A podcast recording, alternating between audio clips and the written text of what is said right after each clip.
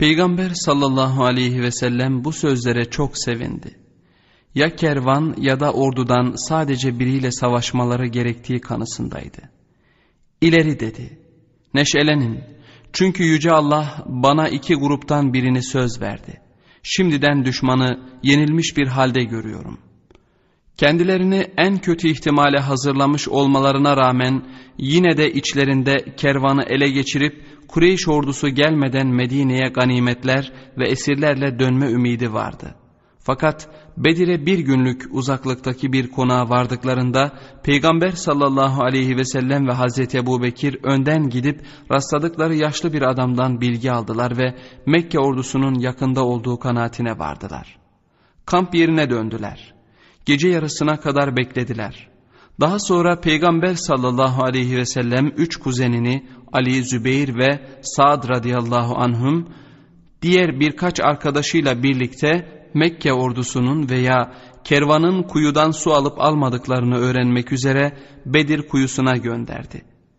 Gönderdiği adamlar kuyuya vardıklarında Kureyş ordusu için su dolduran iki adama rastladılar. İkisini de yakalayıp Peygamber aleyhissalatu vesselama getirdiler.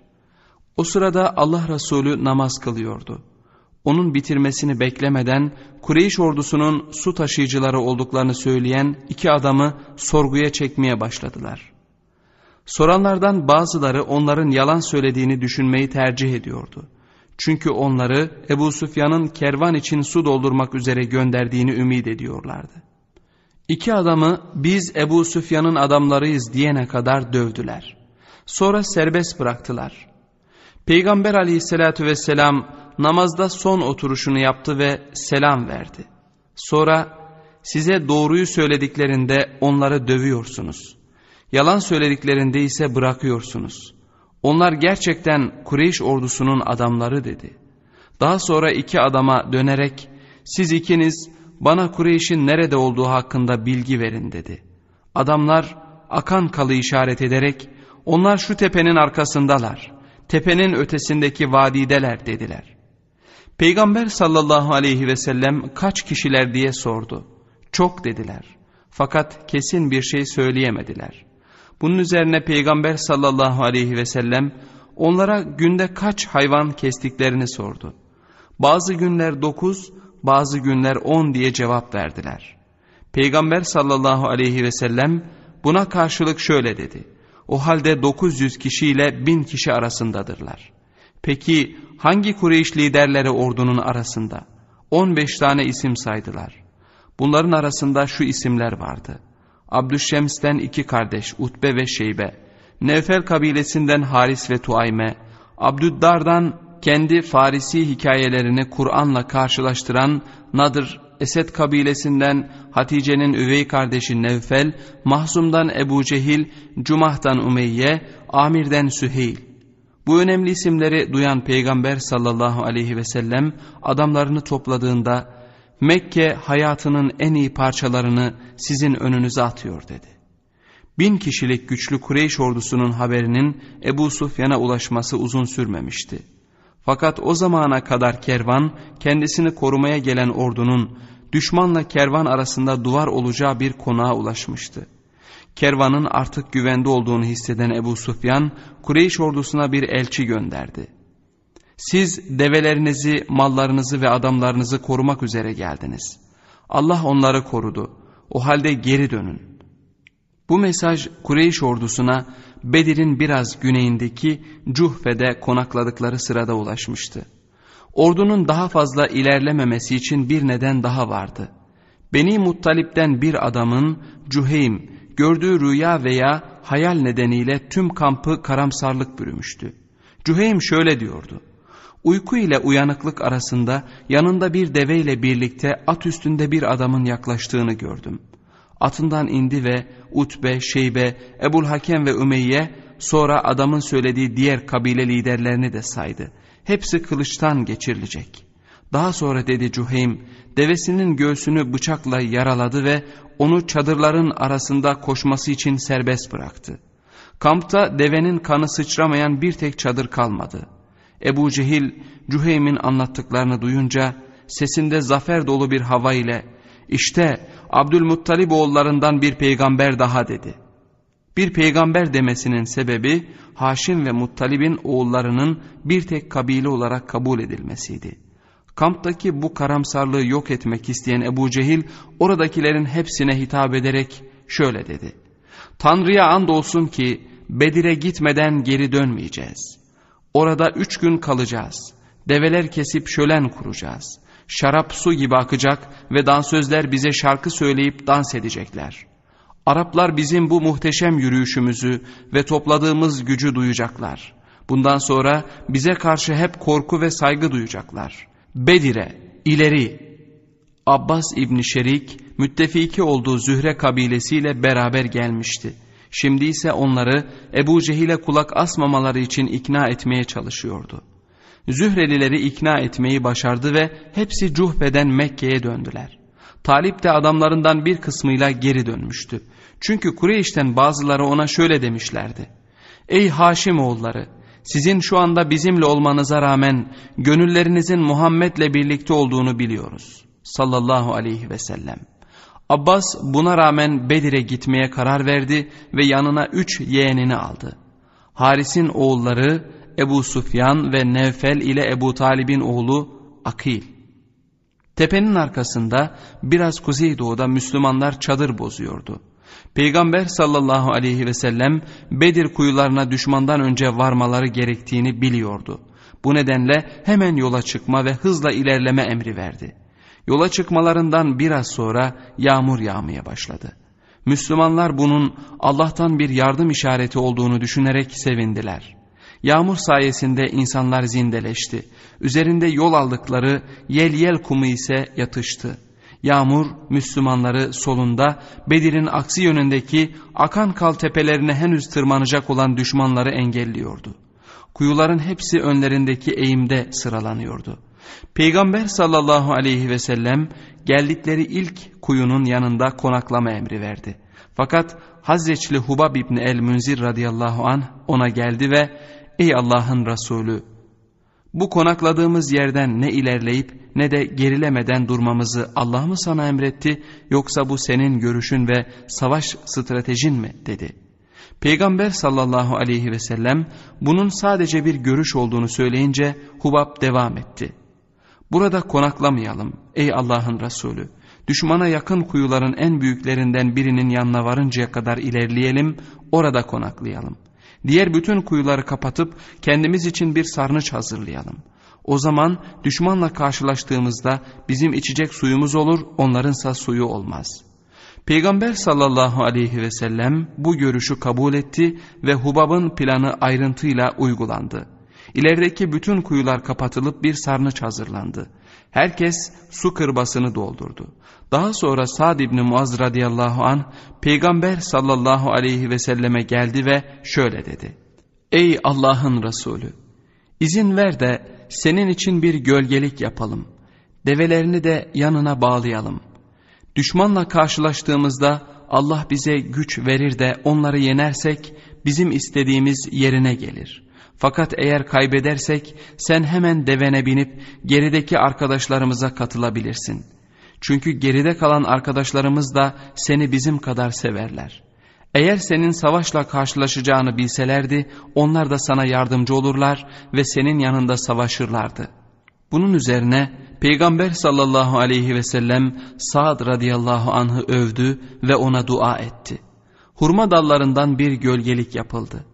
O gece Allah müminlere rahat bir uyku indirdi ve müminler sabahleyin çok zinde kalktılar. Günlerden cumaydı. on yedi Mart milattan sonra altı yüz yirmi üç yani on yedi Ramazan.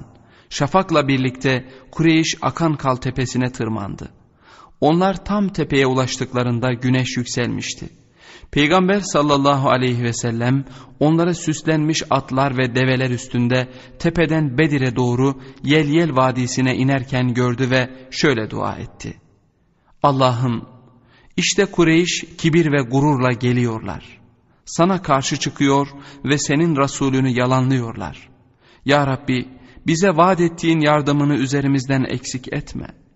Ya Rabbi bu sabah onları helak et. Kureyş ordusu tepenin hemen eteğinde konakladı. Müslümanları beklediklerinden az buldukları için Cumah kabilesinden Umeyr'i arkada başka yedek ordunun olup olmadığını öğrenmek üzere gönderdiler. Umeyr, vadinin diğer ucunda karşılarında duran ordudan başka yardımcı güç görünmediğini haber verdi. Fakat ey Kureyşliler diye devam etti. Onlardan hiçbirinin sizden bir adam öldürmedikçe öleceğini zannetmem. Onlar sizden kendi sayılarına eşit adam öldürürlerse geriye ne kalır? Umeyr, Mekke'de kahinliğiyle meşhurdu. Bu şöhreti sözlerinin daha etkili olmasını sağlıyordu. Hazreti Hatice'nin yeğeni Esed kabilesinden Hakim de bu konuda aynı görüşteydi. Hakim tüm kampı yürüyerek dolaştıktan sonra Abdüşşems kabilesinin konakladığı yere vardı. Utbe'ye ''Ey Velid'in babası'' dedi. ''Sen Kureyş'in en büyük adamı ve onların yöneticisisin. Onlar sözünü dinlerler. Sonsuza kadar onların arasında şeref ve övgüyle anılmak ister misin?'' Utbe ''Bunu nasıl yapabilirim?'' dedi. ''Onları geri götür'' dedi Hakim. Ve öldürülen müttefikin Amr'ın diyetini üzerine al.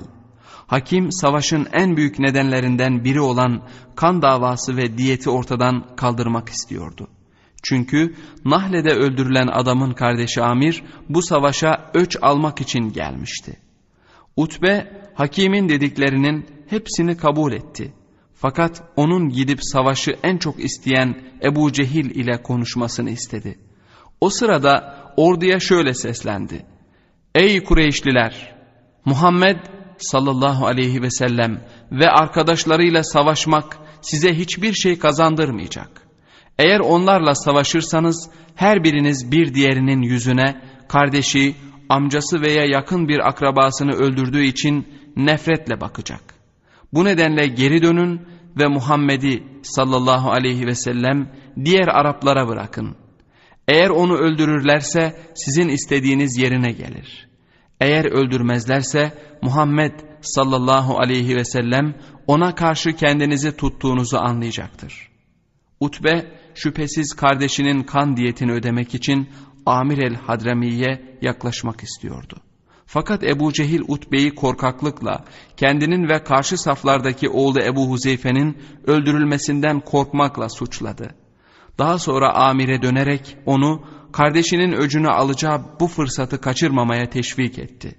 Kalk ve onlara sözünü kardeşinin öldürüldüğünü hatırlat dedi. Amir ayağa kalktı ve elbiselerini parçalayarak bağırmaya başladı. Amr'a yazık oldu. Amr'a yazık oldu.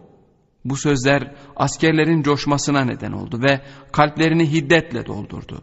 Artık ne Utbe ne de başka biri onları ikna edemezdi.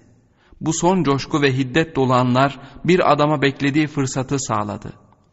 Kendisi yokken oğlunun kaçmasından korkan Süheyl, oğlu Abdullah'ı da Bedir'e getirmişti. Cumah'ın lideri Umeyye de zorla İslam'dan döndüğünü söylettiği oğlu Ali'yi aynı nedenle savaş alanına getirmişti. Fakat kararsız olan Ali'nin aksine Abdullah'ın inancı sarsılmazdı. Kampın yakınındaki bir kayanın arkasına gizlenen Abdullah, karşıdaki Müslüman kampa kaçmanın bir yolunu bulmuştu. Oraya vardığında doğruca Peygamber sallallahu aleyhi ve selleme gitti. İkisinin de yüzü sevinçten parlıyordu. Abdullah radıyallahu anh daha sonra sevinçten içinde iki eniştesi Ebu Huzeyfe ve Ebu Sabra'yı selamladı. Bedir Savaşı.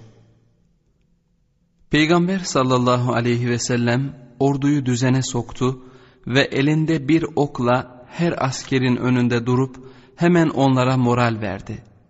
Hem de safları düzene soktu. Çok geride kalan ensardan birine elindeki okla göğsünü hafifçe vurarak "Sıraya gir Sevat" dedi. Sevat, "Ey Allah'ın Resulü, canımı yaktın. Allah seni hak ve adaletle gönderdi. O halde karşılığını ver" dedi. Peygamber sallallahu aleyhi ve sellem kendi göğsünü açarak elindeki oku uzattı ve "al" dedi. Sevat ise eğildi ve tam Peygamber sallallahu aleyhi ve sellemi vurduğu yerden öptü.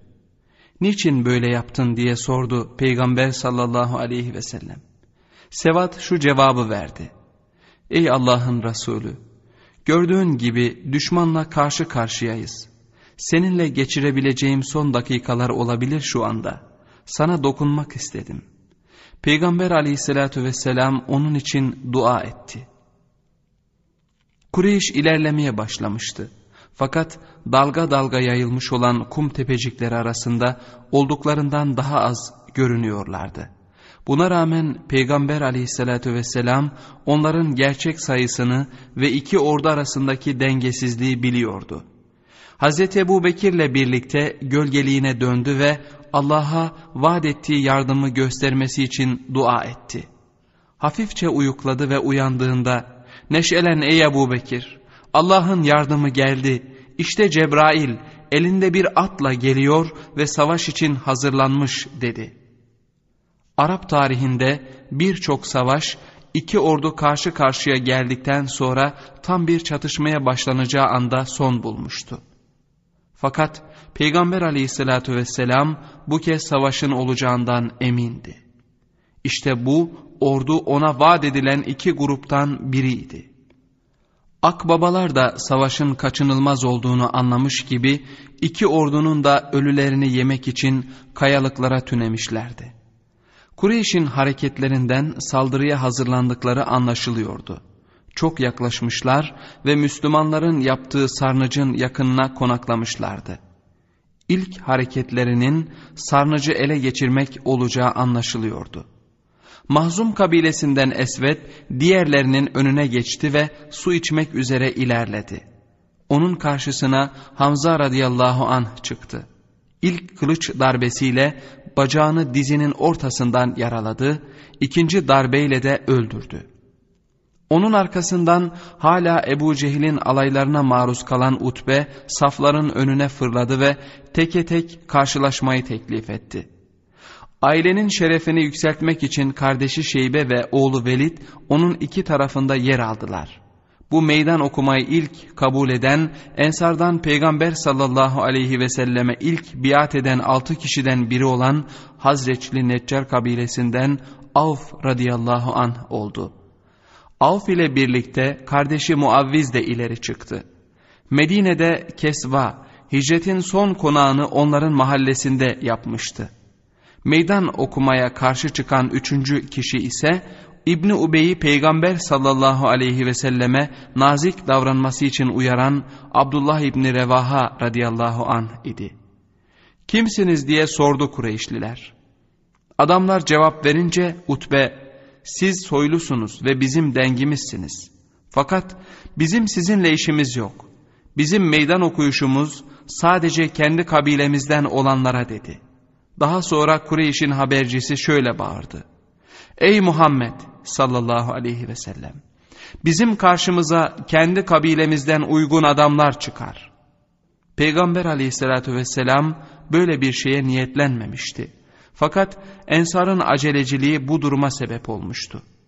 Bu nedenle Peygamber sallallahu aleyhi ve sellem en fazla kendi ailesinin bu savaşa sebep olduğunu düşünerek ailesinden üç kişiyi çağırdı. Meydan okuyanlardan ikisi orta yaşlı, biri gençti. Peygamber sallallahu aleyhi ve sellem, "Kalk ey Ubeyde, kalk ey Ali, kalk ey Hamza" dedi. Ubeyde ordudaki en yaşlı ve en deneyimli adamdı. O da Abdülmuttalib'in torunu oluyordu. Ubeyde radıyallahu anh Utbe ile, Hamza radıyallahu anh Şeybe ile, Ali radıyallahu anh da Velid ile karşılaştı. Çarpışmalar uzun sürmedi. Kısa bir süre sonra Şeybe ve Velid yerde ölmüş bir halde yatıyorlardı. Hamza ve Ali radıyallahu anhuma ise yaralanmamışlardı bile. Fakat Ubeyde tam Utbe'yi yere düşürmüşken bacağına bir kılıç darbesi yedi. Bu üçlü bir mücadeleydi. Üçe karşı üç. Bu nedenle Hamza ve Ali radıyallahu anhuma kılıçlarını Utbe'ye çevirdiler ve Hamza'nın kılıç darbesiyle Utbe öldü. Daha sonra yaralı kuzenlerini geriye taşıdılar.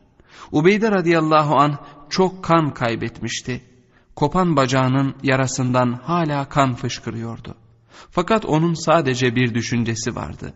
"Ben bir şehit değil miyim ey Allah'ın Resulü?" dedi. Peygamber sallallahu aleyhi ve sellem ona yaklaştı ve elbette şehitsin cevabını verdi. İki düşman arasındaki durgunluk Kureyş'in attığı bir okla bozuldu. Ok Hazreti Ömer'in azatlılarından birine isabet etti. Adam ağır yaralı bir şekilde yere yuvarlandı. İkinci ok da sarnıcın başında su içmekte olan Hazreçli genç Harise'nin boynuna saplandı. Peygamber sallallahu aleyhi ve sellem adamlarına moral vererek şöyle dedi: Muhammed'in nefsini kudret elinde tutana yemin olsun ki bugün mükafat umarak çarpışan ve öldürülen, geriye dönmeyip hep ilerleyen kim varsa Allah Celle Celaluhu onları cennete koyarak mükafatlandıracak. Onun söylediklerini duyanlar uzakta olup da duyamayanlara ulaştırdılar. Hazreç kabilesinin Selime kolundan olan Umeyr radıyallahu anh elindeki bir avuç dolusu hurmayı yiyordu. Allah Allah diye bağırdı. Benimle cennet arasında şu adamların beni öldürmesinden başka bir şey kalmadı mı? Hemen elindeki hurmaları fırlattı ve emre hazır bir şekilde elini kılıcının üstüne koydu. Avf radıyallahu anh Peygamber sallallahu aleyhi ve sellemin yanında ayakta duruyordu ve kendisi ilk kabul eden olduğu halde düelloda kendisinin kabul edilmemesi onu hayal kırıklığına uğratmıştı. Ey Allah'ın Resulü, Allah'ın kuluyla alay ettirmesinin sebebi neydi? Peygamber sallallahu aleyhi ve sellem hemen şu cevabı verdi: Sen zırhsız bir şekilde düşmanların arasına dalacaksın. Bunun üzerine Avf radıyallahu anh hemen giydiği zırhı üzerinden çıkardı. O sırada Peygamber aleyhissalatü vesselam yerden bir avuç çakıl taşı aldı.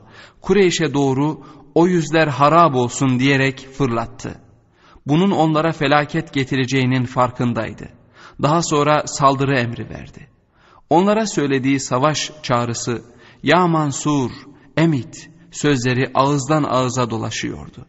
Zırhsız olan Avf ve Umeyr radıyallahu anhuma ilk çarpışanlar arasındaydılar ve öldürülene kadar mücadele ettiler.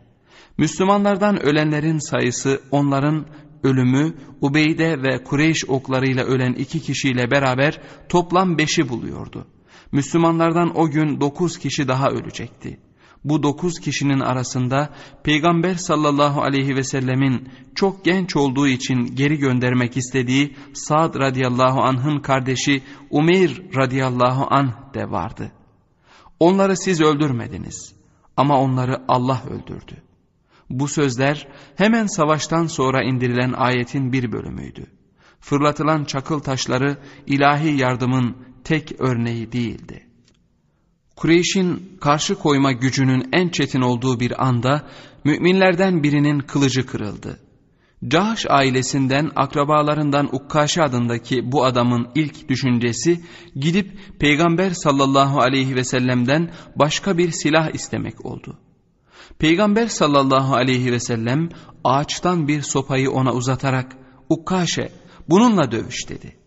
Ukkaşe sopayı aldı, düşmana karşı salladığında sopa uzun, keskin bir kılıç haline geldi. Ukkaşe radıyallahu anh Bedir'de ve diğer savaşlarda bu kılıçla savaştı. Kılıca ilahi yardım anlamına gelen El-Avn adını verdiler. Müminler savaşırlarken yalnız değildirler. Çünkü Allah Peygamber sallallahu aleyhi ve selleme yardım vaat etmişti. Şüphesiz ben size birbiri ardınca bin melek ile yardım edeceğim. Allah Celle Celaluhu meleklere de şu mesajı vermişti. Rabbin meleklere vahyetmişti ki şüphesiz ben sizinleyim. İman edenlere sağlamlık, güç ve metanet katın. Küfre sapanların kalplerine amansız bir korku salacağım.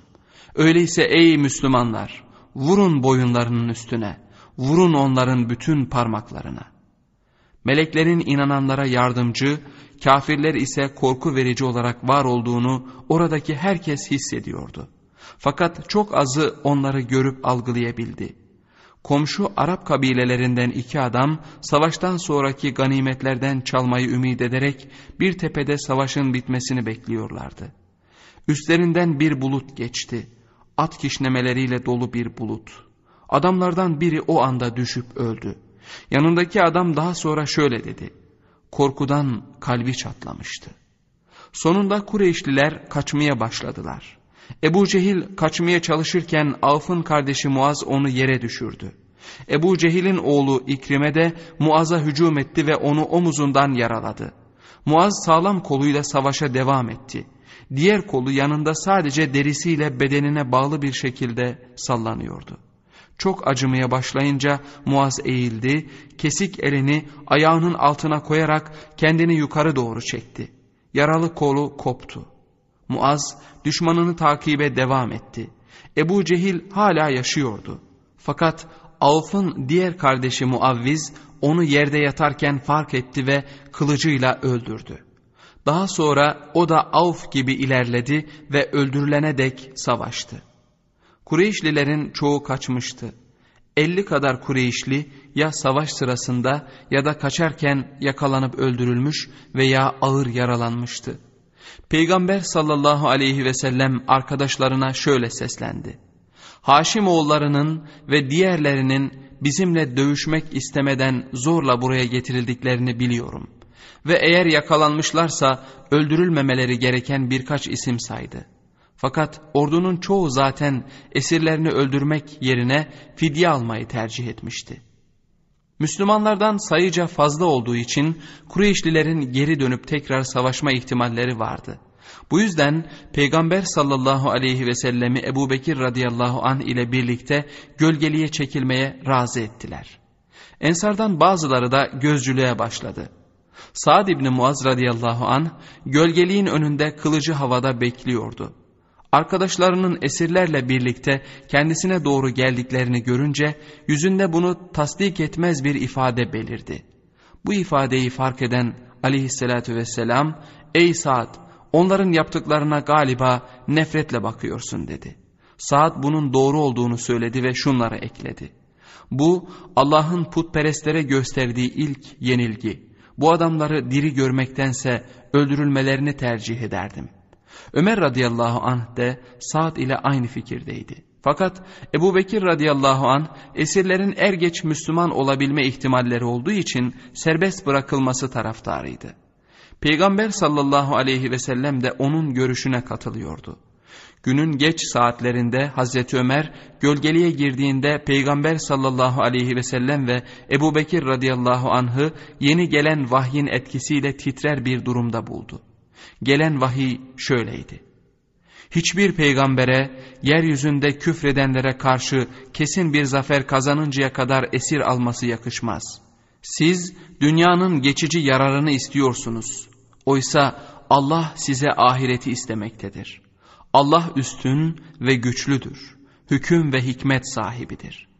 Daha sonra gelen vahiy, esirlerin öldürülmemesi fikrinin Allah tarafından desteklendiğini belirtiyordu.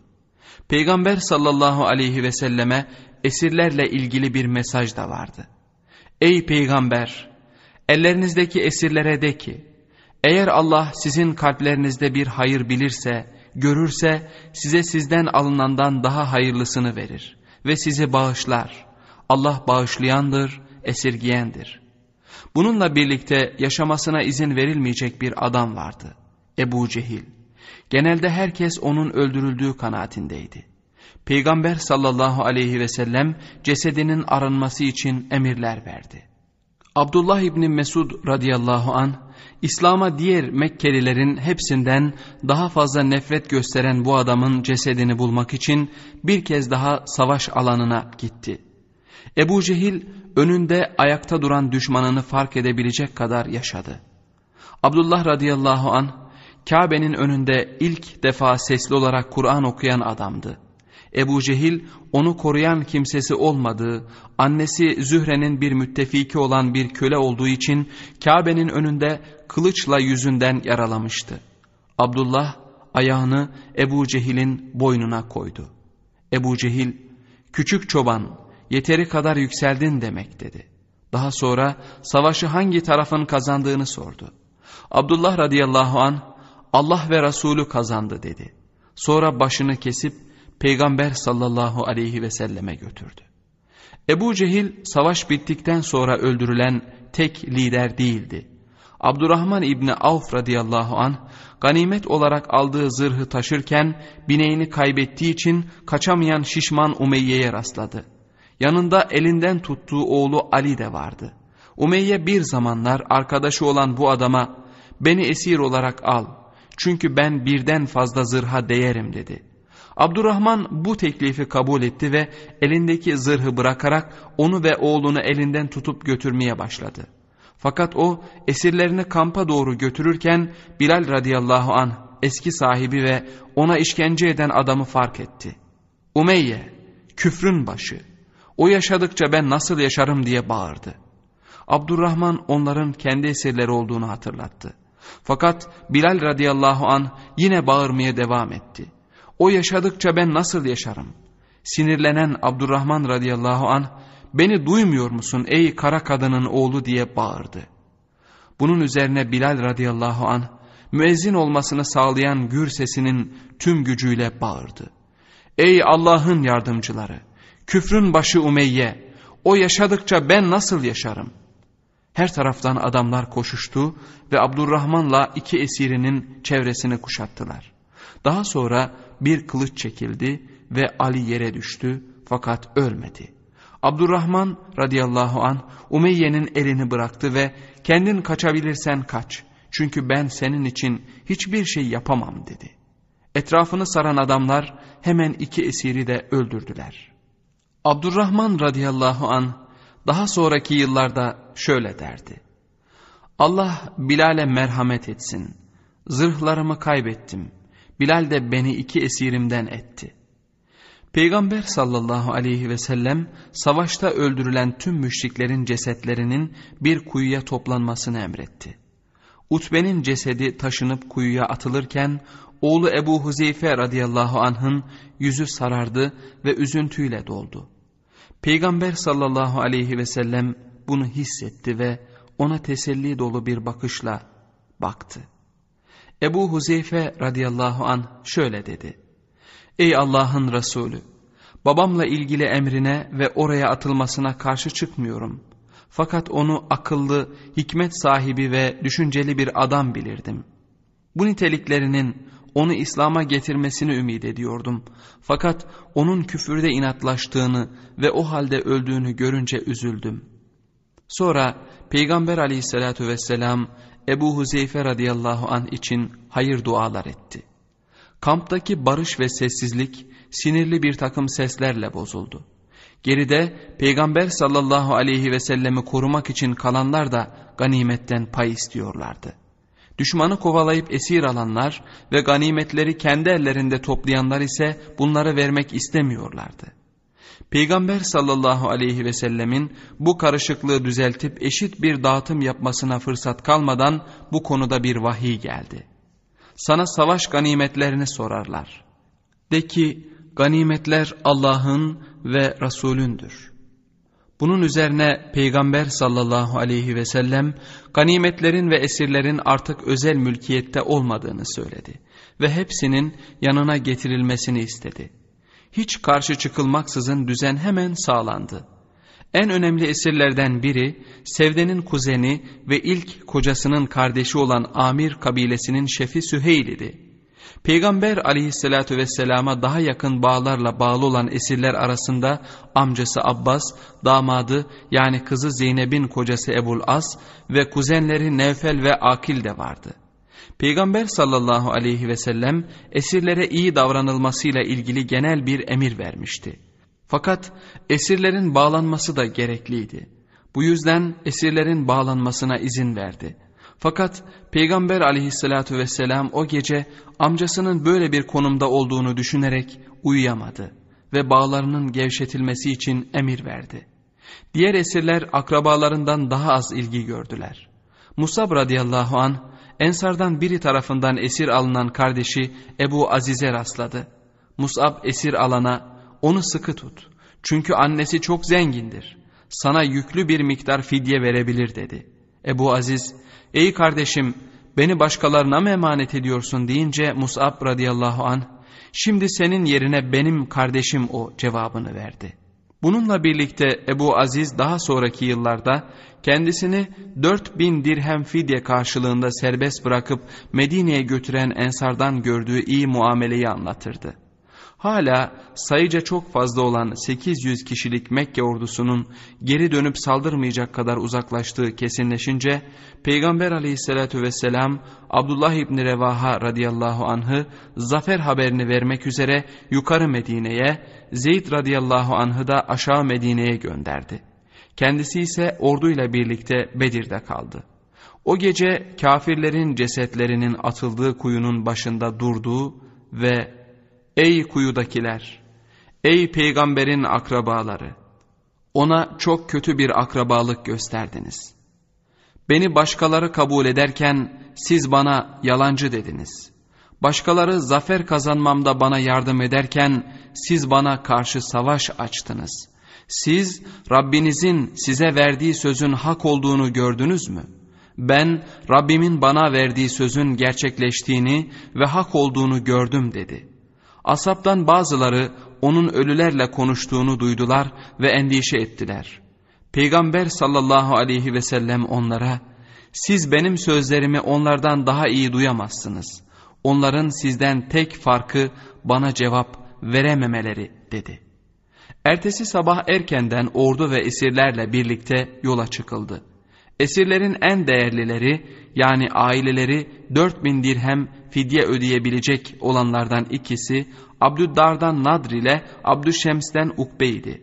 Fakat bu iki adam İslam'ın en azılı düşmanlarıydı ve eğer serbest bırakılırlarsa hemen eski kötü faaliyetlerine başlayacaklardı. Çünkü bu ahmakları Bedir'de sayıca az olan Müslümanların zafer kazanması bile düşünceye sevk etmezdi. Peygamber sallallahu aleyhi ve sellemin gözü sürekli onların üstündeydi. Fakat iki adamın da kalbinde bir değişiklik görünmüyordu. Yolculuk sırasında onların yaşamasının Allah'ın isteğine aykırı olduğu düşüncesi peygamberde belirdi. Konakladıkları bir yerde Nadr'ın öldürülmesini emretti. Onun başını Hazreti Ali radıyallahu anh kesti. Bir diğer konak yerinde de Ukbe Evsli bir adamın elinden aynı akıbete uğradı. Peygamber sallallahu aleyhi ve sellem Medine'ye yayan üç gün uzaktaki bir konak yerinde geri kalan esir ve ganimetleri paylaştırdı. Savaşta rol alan her adama eşit bir pay verdi. O zamana kadar Zeyd ve Abdullah ibn Revaha radıyallahu anhuma Medine'ye varmıştı ve Yahudilerle münafıklar hariç herkes bayram sevinci yaşıyordu. Fakat Zeyd getirdiği iyi haberlerin yanı sıra kötü haberler de almıştı. Rukiye ölmüştü. Osman ve Üsame radıyallahu anhuma onu gömmüşler ve henüz yeni dönüyorlardı. Zeyd radıyallahu anh Afra'ya iki oğlunun da Avf ve Muavviz öldürüldüğü haberini verince şehrin o bölgesindeki üzüntü daha da fazlalaştı. Sevde iki evdeki matemi de teselli etmek için kendi eviyle Afra'nın evi arasında mekik dokuyordu. Afra için üzüntünün yanında sevinç de vardı. Çünkü oğulları kahramanca çarpışmışlar ve şereflice ölmüşlerdi. Zeyd, Rubaiye'ye de sarnıçta su içerken boynundan okla vurulan oğlu Harise İbni Süraka'nın da ölüm haberini vermek zorundaydı. Birkaç gün sonra Peygamber sallallahu aleyhi ve sellem Medine'ye gelir gelmez Rubayyi hemen ona gitti ve oğlunu sordu. Çünkü oğlu savaş başlamadan, İslam için bir ok bile atmaya fırsat bulamadan öldürülmüştü. "Ey Allah'ın Resulü" dedi. "Rubayyi, bana Harise'nin cennette olduğunu söylemeyecek misin? Eğer cennette olduğunu söylersen bu kaybı sabırla karşılayayım. Eğer cennette değilse ağlayarak ona yas tutayım." Peygamber aleyhissalatü vesselam bu tür sorulara her zaman genel cevaplar verirdi. O çoğu kez "ameller niyetlere göredir" deyip amacını yerine getirmese bile bir müminin Allah için niyet ederse mükafatını alacağını belirtmiştir. Fakat bu kez kadına özel bir cevap verdi. "Ey Harise'nin annesi, cennette birçok bahçeler vardır. Senin oğlun ise onların en yükseğinde, Firdevs'tedir." Yenilenlerin geri dönüşü. Kureyş ordusu Mekke'ye küçük gruplar halinde dönmüştü. Mekke'ye ilk varanlar arasında geride kardeşi Nevfel'i esir bırakan Haşimi Ebu Süfyan vardı. Ebu Süfyan'ın yeni dine karşı gösterdiği düşmanlık, onun kuzeni, aynı zamanda da süt kardeşi olan Muhammed sallallahu aleyhi ve sellem ve yeni din hakkında hicveden şiirler yazmaya itmişti.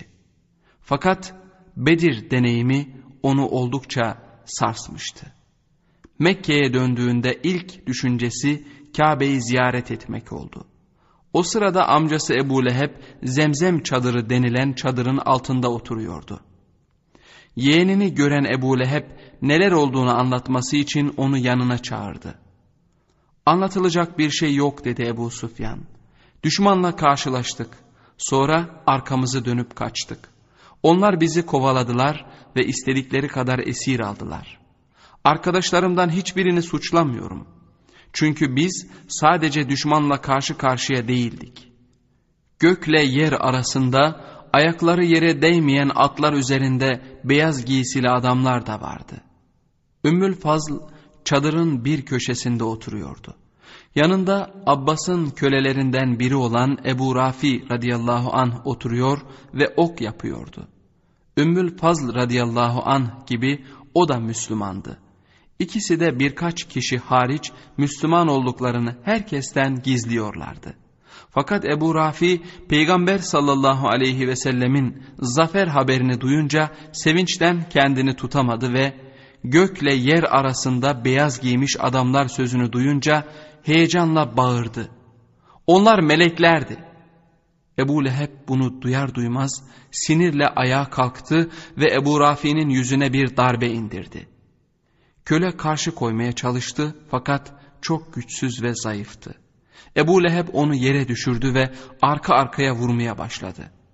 Bunun üzerine Ümmül Fazl yerden çadıra destek olarak kullanılan tahta bir kazık aldı ve tüm gücüyle Ebu Leheb'in kafasına indirdi. Kayınının kafa derisi yarılmış, etler dışarı çıkmış ve hiçbir zaman iyileşmeyecek olan bir yara açılmıştı. Ümmül Fazl radıyallahu anh, sahibi burada olmadığı ve onu koruyamadığı için "ona böyle mi davranıyorsun?" diye bağırdı. Ebu Leheb'in kafasındaki yara mikrop kaptı ve birkaç hafta içinde tüm vücudu iltihaplı kabartılarla doldu. Sonunda bu hastalıktan öldü. Savaşla ilgili diğer haberler ulaştığında ve ölenlerin yakınları feryada başladığında mecliste bir karar alındı. Ölenlerin yakınları kendilerini tutmalıydı.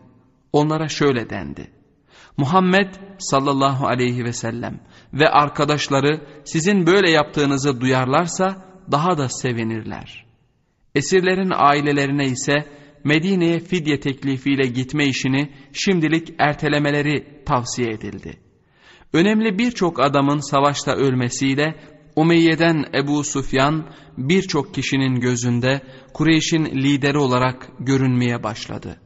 Bu nedenle diğerlerine örnek olmak için biri öldürülen, diğeri de esir alınan iki oğlu Hanzala ile Amr hakkında şöyle konuştu: "Hem zenginlik hem de kanımdan iki taraflı kaybım için üzülecek miyim? Hanzala'yı öldürdüler. Amr için fidye mi vermeliyim? Bırakın onlarla birlikte kalsın. Onu istedikleri kadar yanlarında tutsunlar." Ebu Süfyan'ın kızgın karısı Hint, ne Hanzala'nın ne de Amr'ın annesi değildi. Fakat savaşın başında babası Utbe, amcası Şeybe ve kardeşi Velid'i kaybetmişti. Mateme son verdiği halde Kureyş'in öcünü alacak ikinci bir savaşta öç alınması gerektiğini düşünüyordu. Babasını ve amcasını öldüren Hamza radıyallahu anh'ın ciğerini yemeye and içti. Ebu Süfyan'ın Mekke'ye sağ salim getirmeyi başardığı zengin kervandan elde edilen tüm kârın Medine'nin karşı koyamayacağı güçlü bir ordu kurulması için harcanmasına karar verildi. Bu kez, yani ikinci kez savaştıklarında kadınları da erkeklere moral vermek için yanlarına almaya karar verdiler. Aynı amaçla tüm Arabistan'daki müttefiklerine savaşta kendilerinin yanında yer almaları için bu ortak düşmanın zararlarını anlatan elçiler gönderdiler. Yas tutmama konusunda meclisin aldığı karara tüm Kureyş'in saygı duymasına rağmen fidye konusunda alınan karara pek fazla uyulmadı. Hemen hemen her kabileden adamlar Medine'ye gidip kendi akrabalarını veya müttefiklerini kurtarmak için fidye konusunu görüşmek üzere yola çıktılar. Ebu Süfyan sözünde durdu. Fakat bir sonraki hac mevsiminde Medine'den gelen Evsli yaşlı bir hacıyı rehin aldı ve Medine'ye oğlu Amr'ı serbest bırakmadıkça adamı bırakmayacağı haberini gönderdi. Hacının ailesi bu değiş tokuşun gerçekleşmesi için Peygamber sallallahu aleyhi ve sellemi ikna ettiler. Esirler. Esirler Medine'ye koruyucularıyla beraber Peygamber sallallahu aleyhi ve sellem'den bir gün sonra ulaştılar. Sevde ziyaret için Afra'nın evine gittiğinde kuzeni ve eski kocasının kardeşi, aynı zamanda kabilesinin lideri olan Süheyl'i elleri boynuna bağlı bir şekilde evin bir köşesinde oturur bulunca çok şaşırdı. Bu görüntü onda unutulmuş ve yerine yenileri geçmiş olan eski duyguları tekrar uyandırdı. "Ebu Yezid!" diye bağırdı. "Ne de çabuk teslim olmuşsun. Şerefinle ölmen gerekmez miydi?" Peygamber sallallahu aleyhi ve sellem "Secde!" diye yüksek sesle bağırdı. Sevde onun varlığını fark etmemişti. Peygamber sallallahu aleyhi ve sellemin sesindeki ton onu utançla İslam öncesi geçmişinden bugününe geri getirdi. Hala Süheyl'in İslam'a ihtimali vardı. Allah'ın kanunlarına uygun yönetimin güçlendiği bir ortamda bulunmaları da onda ve diğer esirlerde belirli izler bırakacaktı. Fakat Peygamber sallallahu aleyhi ve sellem Müslümanlara kafalarını putperest fikirlerle değil, İslami düşüncelerle donatmalarını emrediyordu. Tekrar pişman olan Sevde'ye dönerek, "Onu Allah'a ve Resulüne karşı mı kışkırtıyorsun?" dedi.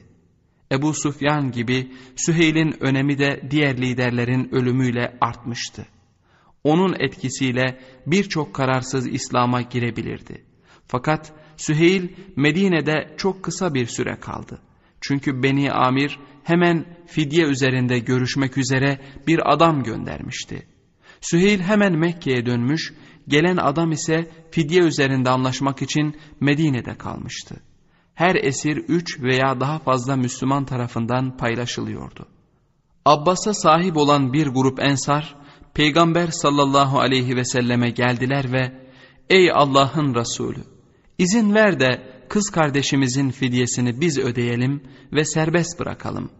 Kız kardeş derken esirin büyük annesi Selma'yı kastediyorlardı. Peygamber sallallahu aleyhi ve sellem onlara "Siz bir dirhem bile vermeyeceksiniz" dedi. Daha sonra amcasına döndü ve "Ey Abbas, kendinin ve iki yeğenin Akil ile Nevfel'in ve müttefikin Utbe'nin fidyelerini sen öde. Çünkü sen zengin bir adamsın" dedi. Abbas buna karşı çıktı ve "Ben zaten Müslüman olmuştum. Fakat bu adamlar beni zorla getirdiler" dedi. Peygamber sallallahu aleyhi ve sellem ona şu cevabı verdi: "Senin İslam'ı kabul edip etmediğini ancak Allah bilir. Eğer söylediğin doğru ise o senin mükafatını verecektir. Fakat dış görünüşte sen bize karşı olanlarla idin. O halde bize fidyeni öde." Abbas parası olmadığını söyleyince Peygamber sallallahu aleyhi ve sellem ona şöyle dedi: "O zaman Ümmül Fazl'a bıraktığın para nereye gitti? İkiniz yalnızken ona, eğer öldürülürsem şu kadarını Abdullah'a, şu kadarını Fazl'a, Kisam'a ve Ubeydullah'a ver demiştin." İşte Peygamber sallallahu aleyhi ve sellem bunu söyleyince iman gerçekten Abbas'ın kalbine girdi. "Seni hakla gönderene yemin olsun ki bunu benden ve Ümmül Fazıl'dan başkası bilmiyordu. İşte şimdi senin Allah'ın Resulü olduğunu anladım" dedi ve kendisiyle birlikte iki yeğeni ve müttefikinin fidyesini ödemeyi kabul etti. Peygamber sallallahu aleyhi ve sellemin yanındaki esirlerden biri de damadı Ebu'l-As idi. Zeynep, Ebu'l-As'ın kardeşi Amr'ı fidye ödeyip Ebu'l-As'ı kurtarması için Medine'ye göndermişti. Gönderdiği paraların yanında annesinin kendisine evlendiği gün hediye ettiği akik bir kolye de vardı. Peygamber sallallahu aleyhi ve sellem kolyeyi görür görmez onun Hatice'nin kolyesi olduğunu fark ederek sarardı. Çok duygulanan Peygamber aleyhissalatü vesselam esirde hissesi olanlara şöyle dedi. Eğer isterseniz esiri fidyesini almadan karısına gönderin. Bu size kalmış bir şey. Hepsi de bunu kabul ettiler ve Ebu'l-As Mekke'ye hem paraları hem de kolyeyi alarak döndü. Onun Medine'deyken Müslüman olması ümit ediliyordu fakat olmadı. Mekke'ye dönerken Peygamber sallallahu aleyhi ve sellem Zeynep'i Medine'ye göndermesi gerektiğini söyledi. Ebu'l-As da buna üzülerek söz verdi. Vahiy Müslüman bir kadının müşrik bir erkekle evli kalamayacağını açıkça söylüyordu. Şimdi hayatta olmayan Mahzum kabilesini şefi Velid'in en küçük oğlu olan Velid'de Abdullah İbni Cahş'ın da hissesi vardı. Abdullah dört bin dirhem fidyeden daha azına razı olmuyor ve Velid'in üvey kardeşi Halid de bu kadar fazla para ödemek istemiyordu. Fakat Velid'in öz kardeşi Hişam ona "Tabii ödemek istemezsin, o senin annenin oğlu değil" deyince ödemeyi kabul etti. Bununla birlikte Peygamber sallallahu aleyhi ve sellem bu değiş tokuşa razı olmadı ve Abdullah'a onlardan babalarının meşhur silahlarını ve zırhını istemelerini söyledi. Halid bir kez daha karşı çıktı. Fakat Hişam ondan baskın çıktı. Silahları ve parayı Medine'ye getirdiklerinde kardeşleriyle birlikte Mekke'ye doğru yola çıktılar. Fakat ilk konaklardan birinde Velid onlardan kaçarak Medine'ye döndü. Peygamber sallallahu aleyhi ve selleme gidip Müslüman olduğunu açıkladı ve biat etti. Kardeşleri onu takip ettiler. Olanları fark edince çok sinirlenen Halid, "Neden bunu fidyeyi ödemeden ve babamızın hazineleri elimizden çıkmadan önce yapmadın? Eğer istediğin bu idiyse neden o zaman Muhammed sallallahu aleyhi ve selleme tabi olmadın?" dedi. Velid, Kureyşlilerin kendisi hakkında fidyeyi ödememek için Müslüman oldu demelerini istemediğini söyledi. Daha sonra bazı mallarını almak üzere kardeşleriyle birlikte Mekke'ye gitti. Onların kendisine bir şey yapacaklarını ümit etmiyordu. Fakat Mekke'ye varır varmaz onu da Ayyaş ve Seleme'nin yanına hapsettiler. Ebu Cehil'in üvey kardeşleri olan bu iki adamı Ebu Cehil'in oğlu İkrime, babası öldüğü halde hapiste tutmaya devam ediyordu. Peygamber sallallahu aleyhi ve sellem sık sık bu üç kişi ve Mekke'de zorla tutulan Hişam ve Sehm'in oradan kurtulmaları için dua ederdi. Mut'im'in oğlu Cübeyr, kuzenini ve müttefiklerinden ikisini kurtarmak için Medine'ye geldi. Peygamber aleyhissalatü vesselam onu çok iyi karşıladı. Ona eğer Mut'im hayatta olsa ve esirleri fidye ödeyip kurtarmak üzere gelseydi, onları fidye almadan Mut'im'e teslim edeceğini söyledi. Cübeyr, Medine'de gördüğü her şeyden etkilenmişti. Bir akşam güneş batarken mescidin dışında durmuş ve namaz kılarken Müslümanları dinlemişti. Peygamber sallallahu aleyhi ve sellem cennetten, cehennemden ve hesap gününden bahseden Et-Tur suresini okuyordu. Sure şu sözlerle bitiyordu. "Artık sen Rabbinin hükmüne sabret. Çünkü gerçekten sen bizim gözlerimizin önündesin. Ve her kalkışında da Rabbini hamd ile tesbih et. Gecenin bir bölümünde ve yıldızların batışının ardında da onu tesbih et." Cübeyr, "İşte bunları duyduğum zaman iman kalbimde yer etti." Fakat o daha fazla dinleyip etkilenmekten kendini alıkoydu. Çünkü çok sevdiği amcasının Bedir'de öldüğü aklından çıkmıyordu. Mut'im'in kardeşi Tuayme de Hamza'nın öldürdüğü adamlardan biriydi ve Cübeyr amcasının öcünü almaya kendini zorunlu hissediyordu. Bu amacından dönmekten korktuğu için fidyeler konusunda anlaşmaya varır varmaz Mekke'ye döndü. Fidye vermek için gelenlerin çoğu en azından Peygamber sallallahu aleyhi ve selleme karşı saygılıydılar. Fakat savaştan sonra öldürülen Umeyye'nin kardeşi ve yine o zaman öldürülen Utbe'nin yakın arkadaşı Cumah kabilesinden Übey bunların dışındaydı. Fidyesini ödediği oğlunu alıp geri dönerken, "Ey Muhammed, Avd adında bir atı her gün her çeşit tahıl ile besliyorum. Onun üstündeyken seni öldüreceğim" dedi. Peygamber sallallahu aleyhi ve sellem şu cevabı verdi: "Hayır, inşallah ben seni öldüreceğim." O sırada Mekke'de Übey'in iki yeğeni Safvan ve Umeyr büyük bir acı içinde Bedir'de kaybettikleri değerli ve büyük liderlerden bahsediyorlardı. Safvan, Ümeyye'nin oğluydu ve babası öldüğü için Cumah'ın lideri olacağı bekleniyordu. Kuzeni Umeyr, Bedir'de Müslüman ordu hakkında bilgi toplamak ve güçlerini tahmin etmek için gözcü olarak giden adamdı. Safvan, "Tanrı'ya andolsun onlar gidince dünyada hiçbir iyilik kalmadı" dedi. Umeyr de bunu tasdikledi. Fakat o Safvan'dan daha samimiydi. Umeyr'in oğlu da Medine'deki esirler arasındaydı. Fakat o fidye ödeyemeyecek kadar borçluydu. Zaten hayatından bezmişti. Bu nedenle hayatını genel bir yarar uğruna feda etmeye karar verdi. "Eğer ödeyemediğim borçlarım ve bakmak zorunda olduğum bir ailem olmasaydı gider Muhammed sallallahu aleyhi ve sellemi öldürürdüm" dedi. Safvan, "Borcun benim üzerime olsun. Senin ailen demek benim ailem demektir. Onlara ölünceye dek bakmaya söz veriyorum. Benim olan her şeyi istemelerine gerek kalmadan onlara veririm." Bunun üzerine Umeyr kararını uygulamak istediğini söyledi ve amaçları gerçekleşinceye kadar bu konuştuklarını gizli tutacaklarına birbirlerine söz verdiler. Umeyr kılıcını keskinleştirdi. Keskin tarafına zehir sürdü ve oğlunu kurtarma amacıyla gittiğini söyleyerek Medine'ye doğru yola çıktı. Aşağı Medine'ye vardığında Peygamber sallallahu aleyhi ve sellem mescitte oturuyordu.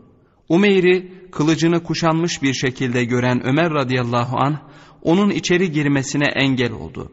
Fakat Peygamber sallallahu aleyhi ve sellem ona Cumahlı adamın yaklaşmasına izin vermesini söyledi. Bunun üzerine Ömer radıyallahu anh yanında bulunan ensardan birkaç kişiye şöyle dedi: "Onu Allah'ın Resulüne götürün. Siz de beraber oturun ve gözünüzü bu adamdan ayırmayın. Çünkü pek güvenilir bir adam değil." Umeyr onlara iyi günler diledi. Cahiliye devrinde yaygın olan bir selamlama şekli. Peygamber sallallahu aleyhi ve sellem ona şöyle dedi: "Allah bize bundan daha güzel bir selamlama şekli öğretti ey Umeyr. O selamdır. Cennet ehlinin birbirini selamlama şeklidir." Daha sonra ona niçin geldiğini sordu. Umeyr, oğlunu kurtarmak için geldiğini söyleyince Peygamber sallallahu aleyhi ve sellem, "Peki bu kılıç ne oluyor?" dedi. Umeyr, "Allah kılıçların belasını versin" dedi. "Onların bize hiç faydası dokundu mu?" Peygamber aleyhissalatu vesselam, "Gelişinin asıl sebebi ne?" diye tekrar sordu. Umeyr yine sebep olarak oğlunu öne sürünce Peygamber sallallahu aleyhi ve sellem onun Safvan'la Hicr'de konuştuklarını kelimesi kelimesine tekrarladı. En son olarak, "Safvan senin borçlarını ve aileni üzerine aldı ki sen beni öldürebilesin. Fakat seninle onun arasına Allah girdi" dedi. Bunları duyan Umeyr, "Bunu sana kim söyledi?" diye bağırdı. "Bizim yanımızda bir üçüncü kişi yoktu." Peygamber sallallahu aleyhi ve sellem, "Bana bunları Cebrail haber verdi" dedi. Umeyr, "Sen bize gökten haberler getirdiğinde biz sana yalancı dedik. Fakat bana İslam'ı hidayet eden Allah'a hamdolsun. Ben Allah'tan başka ilah olmadığına ve Muhammed sallallahu aleyhi ve sellemin Allah'ın Resulü olduğuna şehadet ediyorum" dedi. Peygamber sallallahu aleyhi ve sellem orada bulunanlara dönerek şöyle dedi: "Kardeşinize dinini öğretin ve ona Kur'an okuyun. Esir oğlunu da serbest bırakın." Umeyr radıyallahu anh diğerlerini de, özellikle Safvan'ı İslam'a davet etmek için Mekke'ye dönmek istiyordu. Peygamber sallallahu aleyhi ve sellem ona gitme izni verdi ve onun sayesinde birçok kişi Müslüman oldu. Fakat Safvan onun bir hain olduğunu düşünüyor ve bu yüzden onunla hiç konuşmuyordu. Birkaç ay sonra Umeyr muhacir olarak Medine'ye döndü. Ebu'l-As Mekke'ye döndüğünde karısı Zeynep'e onu Medine'ye göndereceğine dair babasına söz verdiğini söyledi. Küçük kızları Ümame'nin de annesiyle birlikte gitmesine karar verdiler. Oğulları Ali daha bebekken ölmüştü. Zeynep de üçüncü bir çocuk bekliyordu. Tüm hazırlıklar yapıldığında Ebu'l-As kardeşi Kinane'yi muhafız olarak karısının yanına gönderdi. Planlarını gizli yapmışlardı fakat buna rağmen gündüz yola çıktılar. Bu da Mekke'de birçok lafa neden oldu. Sonunda Kureyş'ten bir grup onları takip etmeye ve Zeynep'i evlilikle bağlı olduğu Abdüşşems kabilesine geri getirmeye karar verdiler. Fihir kabilesinden Habbar adındaki bir adam ilerledi ve mızrağını sallayarak tahtında Ümame ile birlikte oturan Zeynep'in önüne geçti. O sırada diğerleri de yaklaşıp onları çevrelediler. Kinane atından indi ve yayını çekip ok sadağını yere indirdi. "Hele biriniz gelin, hemen okumla öldürürüm" dedi. Yayını gerince adamlar geri çekildiler. Kısa bir sessizlikten sonra Abdüşşems'in lideri Ebu Süfyan ve bineklerinden inen birkaç kişi ona yaklaştılar. Ona silahlarını bırakıp meseleyi sakince konuşmayı teklif ettiler. Kinane razı oldu. Ebu Süfyan ona şöyle dedi: "Başımıza gelen felaketi ve Muhammed sallallahu aleyhi ve sellemin bize yaptığı kötülükleri bildiğin halde kadını insanların gözü önünde götürmen büyük bir hataydı. Bu bizim aşağılandığımızı gösterir bir işaret. Adamlar bizim hakkımızda beceriksiz diye konuşacaklar. Hayatım üzerine yemin ederim ki onu babasından ayrı tutmak istemiyoruz. Bunun bize bir faydası yok. Fakat kadını Mekke'ye geri götür. Hakkımızda konuşanların ağzı susuncaya ve bizim gidip onu getirdiğimiz halk arasında yayılıncaya kadar Mekke'de kalsın. Sonra onu gizlice al ve babasına götür." Kinane bu öneriyi kabul etti ve hep birlikte Mekke'ye döndüler. Döndükten kısa bir süre sonra Zeynep bir düşük yaptı. Büyük bir ihtimalle bunun nedeni Habbar'dan korkmasıydı. İyileşince ve yeteri kadar zaman geçince Kinane onları, yani Zeynep ile Ümame'yi gece karanlığında yola çıkardı ve Mekke'ye sekiz mil kadar uzaklıktaki Yecec Ovası'na kadar onlara eşlik etti. Orada daha önceden planladıkları gibi Zeyd'le buluştular. Zeyd onları sağ salim Medine'ye getirdi. Beni Kaynuka. Uzun süreden beri Yahudilerin Peygamber sallallahu aleyhi ve sellemle yaptıkları anlaşmaya uymadıkları ve çoğunun müşrik putperestleri tek tanrıya inanan Müslümanlara tercih ettikleri biliniyordu. Vahiy bazı Yahudilere güvenilebileceğini belirtmekle birlikte topluluk olarak Müslümanları onlara karşı uyarıyordu. Peygamber sallallahu aleyhi ve sellem ve arkadaşları bunun farkında olmaları için ayetlerle uyarılıyorlardı. "Ey iman edenler! Kendinizden olmayanı sırdaş edinmeyin. Onlar size kötülük ve zarar vermekte kusur etmezler. Size zorlu bir sıkıntı verecek şeyden hoşlanırlar. Buğz ve düşmanlıkları ağızlarından dışa vurmuştur. Sinelerinin gizli tuttukları ise daha büyüktür." Yahudilerin yeni dini alt etme ve Yesrib'i eski haline çevirme girişimlerinde tek ümitleri Peygamber sallallahu aleyhi ve sellemin kendi kabilesine dayanıyordu. Peygamber sallallahu aleyhi ve sellemin tüm hareketleri hemen Mekke'ye haber veriliyordu. Kureyşliler, Yahudi yerleşim bölgelerinin uzağındaki Güney Medine'ye Peygamber sallallahu aleyhi ve sellemin mescidinin yarım günlük yol uzağına saldırırlarsa, Yahudiler geriden Kureyş ordusunu takviye etme imkanına sahiptiler. "Size bir iyilik dokununca onları tasalandırır. Size bir kötülük isabet edince ise onunla sevinirler." Yahudiler bunu Bedir zaferine karşı tutumlarıyla göstermişlerdi. Zafer haberleri geldiğinde Kaynuka, Kurayza ve Nadir kabileleri üzüntü ve hayal kırıklıklarını gizleyemediler. Eşref oğlu Kâb'ın durumu ise çok şaşırtıcıydı. Babası Tay kabilesinden bir Arap olmasına rağmen Kâb, annesi bir Yahudi olduğu için kendini Nadir kabilesinin bir üyesi sayardı. Hatta zenginliği, güçlü kişiliği ve şairliği nedeniyle kabilenin ileri gelenlerinden biri olmuştu. Zeyd ve Abdullah, Kureyş'in ileri gelenlerinden birçok kişinin savaşta öldüğü haberini getirince Kâb kendini tutamayarak bağırdı: Tanrı'ya andolsun, eğer Muhammed sallallahu aleyhi ve sellem bu adamları öldürdüyse yerin altı üstünden daha iyi. Getirilen haberlerin gerçek olduğunu öğrenince Peygamber sallallahu aleyhi ve sellemin dönmesini beklemeden hemen Mekke'ye doğru yola çıktı. Orada öldürülen Ebu Cehil, Utbe, Şeybe ve diğerleri için bir ağıt yazdı. Bunun yanı sıra Mekkelilere büyük bir ordu hazırlayıp Yesrib'e saldırarak öçlerini almaları için teşvik etti. Kâb'ın etkinliklerinin haberleri Medine'ye ulaşmıştı. Fakat o an için Kâb çok uzaklardaydı ve Müslümanların onun kabilesinden başka bir Yahudi kabilesiyle görülecek hesapları vardı. Peygamber sallallahu aleyhi ve sellem özellikle Beni Kaynuka'nın ihanet ve kötü etkinliklerine karşı uyanıktı. Çünkü Abdullah ibn Selam eskiden onların ileri gelenlerinden biriydi ve onların taktiklerini iyi biliyordu. Bunun yanı sıra Beni Kaynuka münafıkların başı Hazreçli İbni Ubey'in müttefikiydi. Onların varlığı şehirde diğer Yahudi kabilelerine nazaran daha çok hissediliyordu. Çünkü yerleşim merkezleri şehre çok yakındı.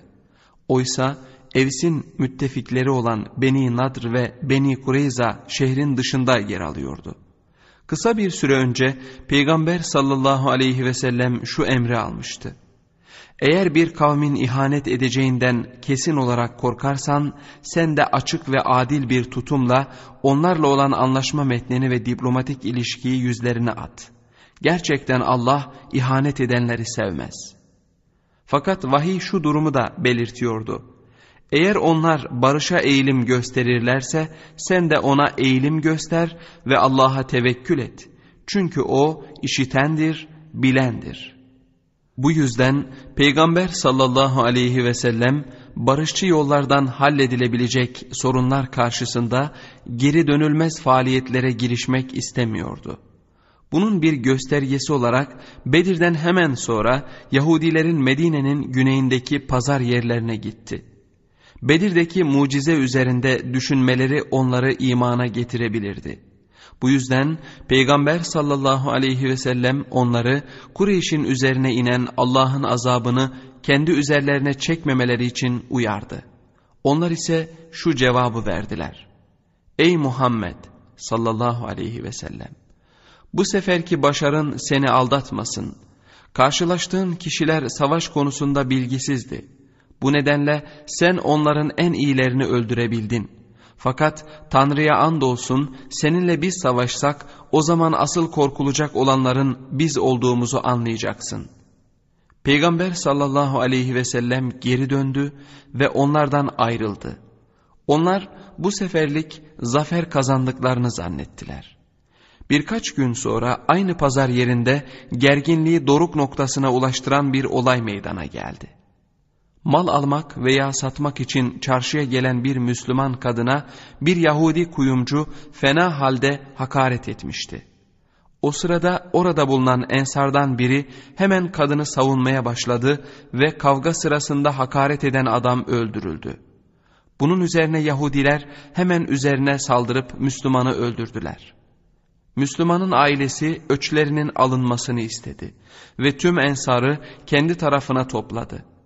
İki taraftan da kan dökülmüştü.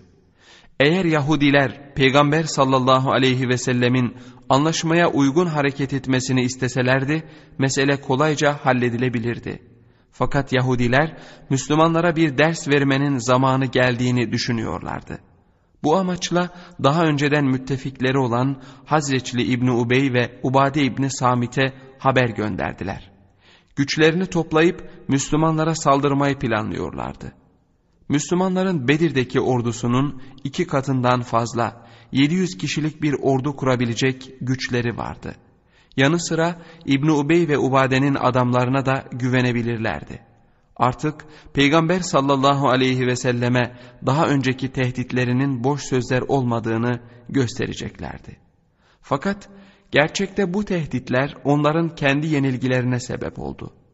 Birkaç saat içinde kendi ordularından daha büyük bir ordu tarafından tüm çevrelerinin sarılmış olduğunu görünce çok şaşırdılar. onlardan koşulsuz olarak teslim olmaları isteniyordu. İbn Ubey Ubade'ye danışmaya gitti. Fakat Ubade, Peygamber sallallahu aleyhi ve sellemle yapılan anlaşmadan önceki ittifak anlaşmalarının geçersiz olduğunu ve Kaynuka ile ilgili hiçbir sorumluluk kabul etmediğini söyledi.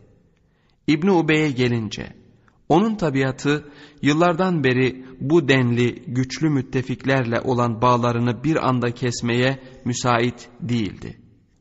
Fakat onun Yahudiler gibi hemşehrilerinin Peygamber sallallahu aleyhi ve selleme ne denli bağlı olduğunu göstermemesi imkansızdı.